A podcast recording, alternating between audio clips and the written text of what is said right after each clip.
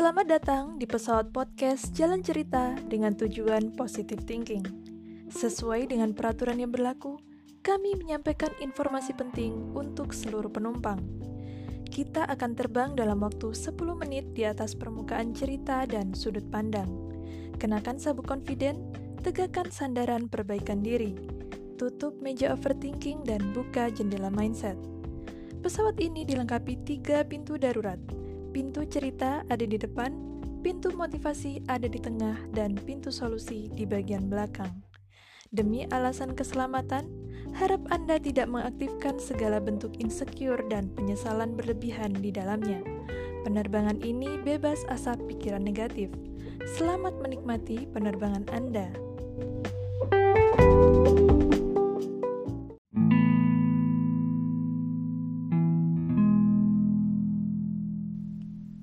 Detik tidak pernah melangkah mundur dan yang kita harapkan hanyalah sang waktu bisa diberi formalin. Agar tidak terus berputar. Agar kita selalu punya waktu untuk beralasan. Manusia memang identik dengan kekurangannya. Kurang bersyukur, kurang usahanya, tapi banyak maunya. Halo teman baik jalan cerita Untuk pertama kali di tahun yang baru kita mulai Saya ingin bertanya hal yang umum Tetapi terkadang membuat kita bingung Untuk menjawabnya Apa kabar? Sudah sebahagia apa hari ini?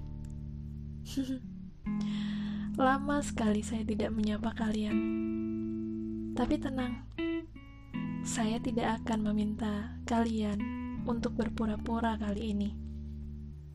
Sebab satu-satunya tempat di mana kita bisa jujur adalah kepada diri sendiri, bukan? Memang pindahan kita dari 2020 ke 2021 tidak meninggalkan kesan yang cukup baik, bahkan agak sedikit berantakan Beberapa orang bahkan lebih memilih tidak berpamitan dengan berbagai alasan.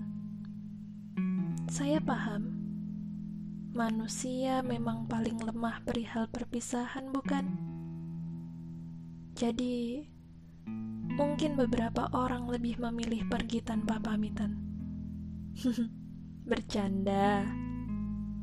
Saya tahu bukan itu alasan utamanya, melainkan beberapa resolusi gagal terselesaikan. Misi yang gagal, rencana yang tidak terlaksana. Seperti hmm, jadwal keberangkatan pesawat yang terpaksa ditunda akibat cuaca buruk. Kesal memang. Kita harus menunggu berjam-jam bersama penumpang lain yang bahkan kita tidak kenal tapi itu lebih baik, teman-teman. Ketimbang terjadi hal buruk yang tidak diinginkan di ujung landasan sana. Hmm, kadang flashback itu perlu, teman-teman. Bukan untuk menyalahkan keadaan yang tidak lagi bisa diubah, tapi untuk evaluasi apa-apa yang sudah dan untuk menyusun strategi untuk segala hal yang akan dan ingin dilakukan. Kalau saya perhatikan baik-baik, beberapa target tidak tercapai karena satu penyakit kronis yang banyak dialami manusia dan belum ada obatnya sampai sekarang. Ironisnya, bahkan penyakit ini tidak akan mempan meskipun menggunakan vaksin sekalipun. Menyedihkan bukan? Kalian pasti tahu. Yap, rasa malas.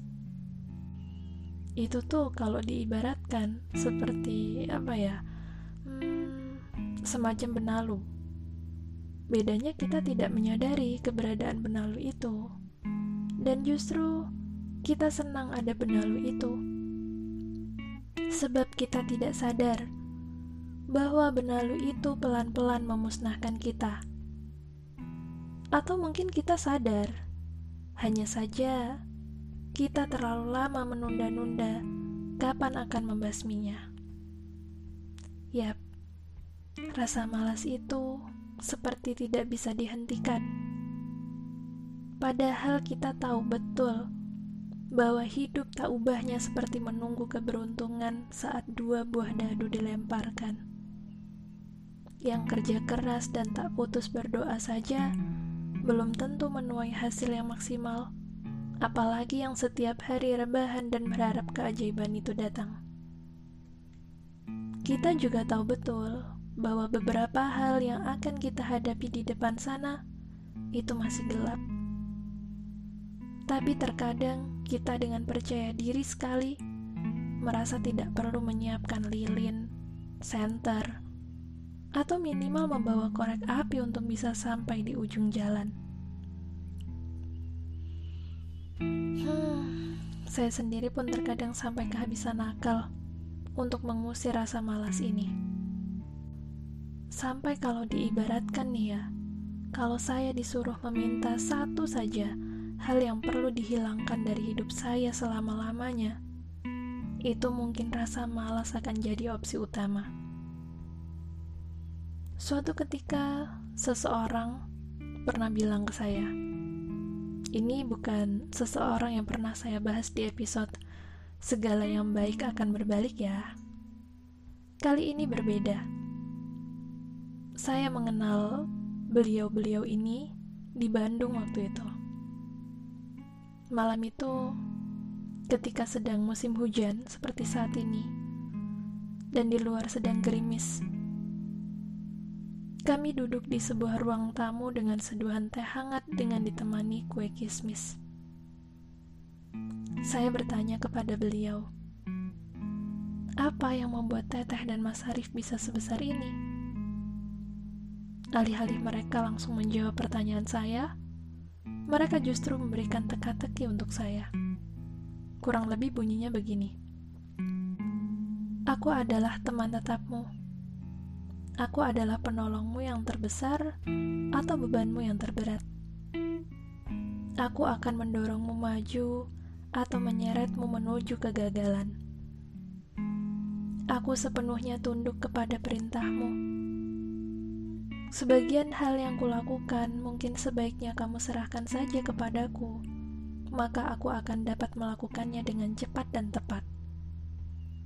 Aku mudah diatur kamu tinggal tegas terhadapku. Tunjukkan kepadaku bagaimana persisnya kamu ingin sesuatu itu dilaksanakan, dan setelah beberapa kali belajar, aku akan melakukannya dengan otomatis. Aku adalah hamba dari semua insan besar, dan sayangnya juga hamba dari semua pecundang. Mereka yang besar telah kujadikan besar, pun mereka yang gagal telah kujadikan pecundang. Aku bukan mesin, walaupun aku bekerja dengan ketepatan seperti mesin ditambah intelijensi manusia. Kamu bisa menjalankan aku demi keuntungan atau demi kehancuran, tak ada bedanya bagiku. Ambillah aku, latihlah aku, tegaslah terhadapku, maka aku akan meletakkan dunia di kakimu. Kendarlah terhadapku, maka aku akan menghancurkanmu. Siapakah aku? Aku adalah habits.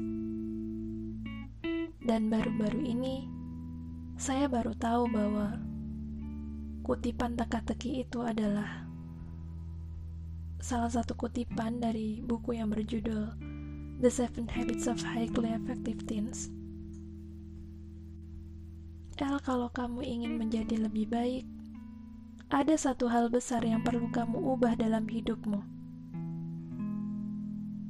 Saya terdiam dan sedikit berpikir.